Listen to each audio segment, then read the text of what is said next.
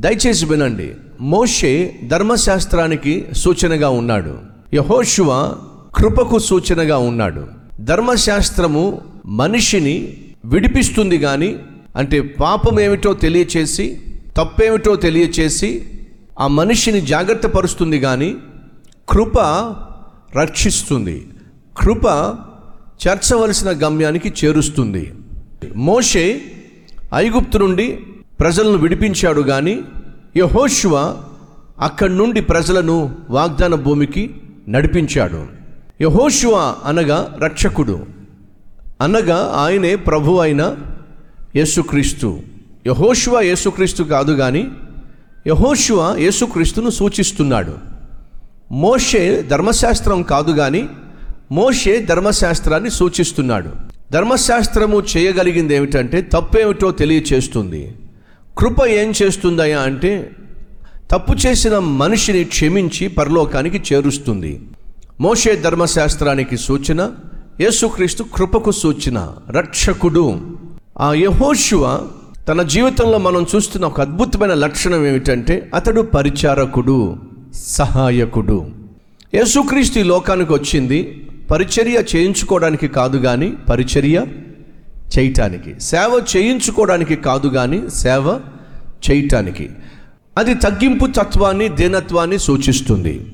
అదే సమయంలో దయచేసి వినండి. ఫ్రెండ్స్ లోకము దేవునికి దూరం అయిపోయినప్పుడు మనుషులు దేవునికి దూరం అయిపోయినప్పుడు దేవునికి దూరం అయిపోయిన మనిషిని మరలా దేవుని సన్నిధికి చేర్చటానికి యేసుక్రీస్తు భూమి మీదకి రావాల్సి వచ్చింది. ఎలా వచ్చాడు? రాజుగా వచ్చాడా? రారాజుగా వచ్చాడా? నాయకుడిగా వచ్చాడా? అవతార పురుషుడిగా వచ్చాడా? మరి ఎలా వచ్చాడు? పతనమైపోతున్న మనిషిని పాడైపోతున్న మనిషిని దేవునికి దూరమైపోతున్న మనిషిని దేవుని సన్నిధికి చేర్చటానికి దేవునికి దగ్గరగా చేర్చటానికి ఆయన ఈ లోకంలో ఎలా జన్మించాడో తెలుసా? దాసునిగా జన్మించాడు. ఫిలిపిలకు రాసిన పత్రిక మనం చూస్తాం మూడవ అధ్యాయము.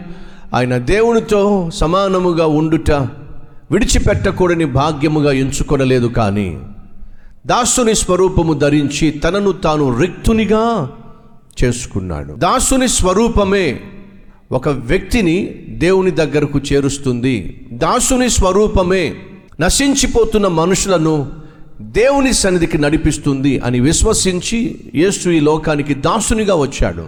నశించిపోతున్న వారిని ప్రభు సన్నిధికి నడిపించాలి అని మీరు ఆశిస్తున్నారా? అయితే మీలో ఉండవలసిన వ్యక్తిత్వము తత్వము యేసుక్రీస్తు కలిగిన వ్యక్తిత్వము. ఏమిటది? చదుదాం రండి. ఫిలిపీలకు రాసిన పత్రిక రెండవ అధ్యాయం ఐదవ వచనము.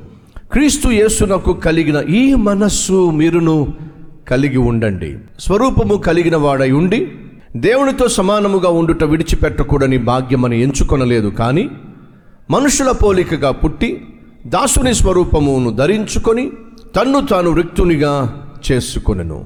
మరియు ఆయన ఆకారమందు మనుషుడిగా కనబడి మరణము పొందునంతగా అనగా శిలువ మరణము పొందునంతగా విధేయత చూపిన వాడే తన్ను తాను తగ్గించుకొనెను. తగ్గింపు తత్వము అది యేసు యొక్క వ్యక్తిత్వము. ఈ మనస్సు మీరు కలిగి ఉండండి.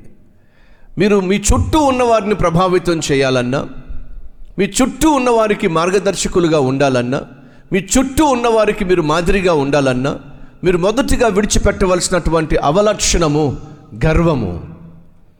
గర్వంగా మాట్లాడడం అహంభావంతో మాట్లాడడం ఇది మనుషులను మీ చుట్టూ ఉన్నవారిని మీకు దూరం చేస్తుంది.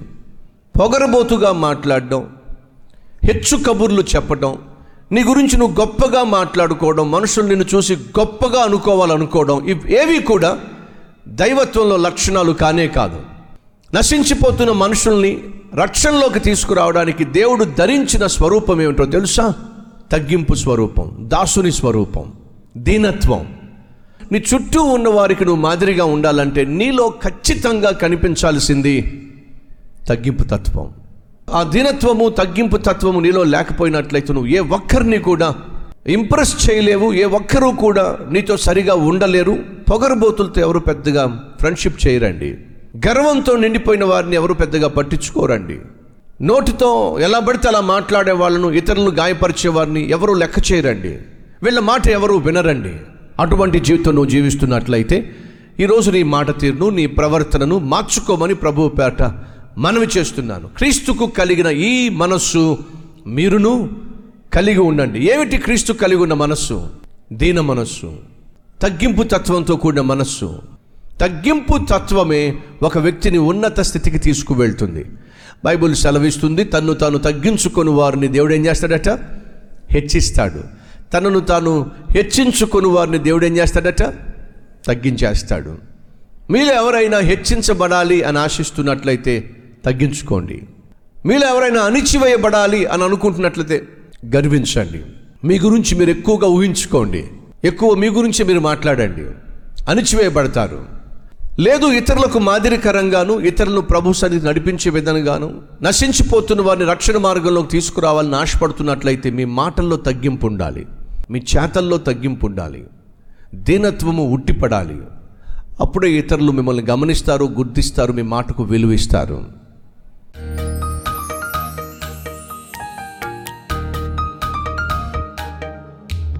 పరిశుద్ధుడు అయిన తండ్రి యహోశివ జీవితం ద్వారా మాతో మాట్లాడావు. అతడు మొదటిగా పరిచారకుడు అనగా దాసుడు తగ్గింపు తత్వం కలవాడు. ప్రతి ఒక్కరికి ఈ మనసు దయచేయమని. దుర్వార్తలు పుట్టించే వాళ్ళు మనుషులను తప్పుద్రోవ తప్- పట్టిస్తున్నారు. కానీ సత్యమును ప్రకటించే వాళ్ళు మనుషులను నీ వైపుకు ఆకర్షిస్తారు. నాయన యహోషువా వలె కాలేబు వలె సత్యము తెలిసిన మేము మౌనంగా ఉండక నిన్ను గూర్చిన సత్య సువార్తను ఎన్ని విధాలుగా ప్రజలకు మేము చేరవేయగలమో అన్ని విధాలుగా చేరవేటుకు మాకు కృపనివ్వండి అట్టి బాధ్యతనివ్వండి భారాన్ని ఇవ్వమని సత్యమును ప్రకటించిన వారే జనభూమికి చేరారు అనేక మందిని తీసుకుని వెళ్ళారు. అబద్ధములో చెప్పిన వాళ్ళు అబద్ధమును ప్రచారం చేసిన వాళ్ళు వెళ్ళలేదు వారిని నమ్మిన వాళ్ళు వెళ్ళలేకపోయారు. ఆ గుంపుకు మేము చేరకుండా సహాయం చేయమని. యహోశివ గుంపులో మమ్మల్ని చేర్చమని. మేం పరలోకానికి రావాలి అనేక మందిని తీసుకురావాలి. అట్టి కృపనివ్వమని ఏసయ్య పేరట వేడుకుంటున్నాం తండ్రి. ఆమెన్.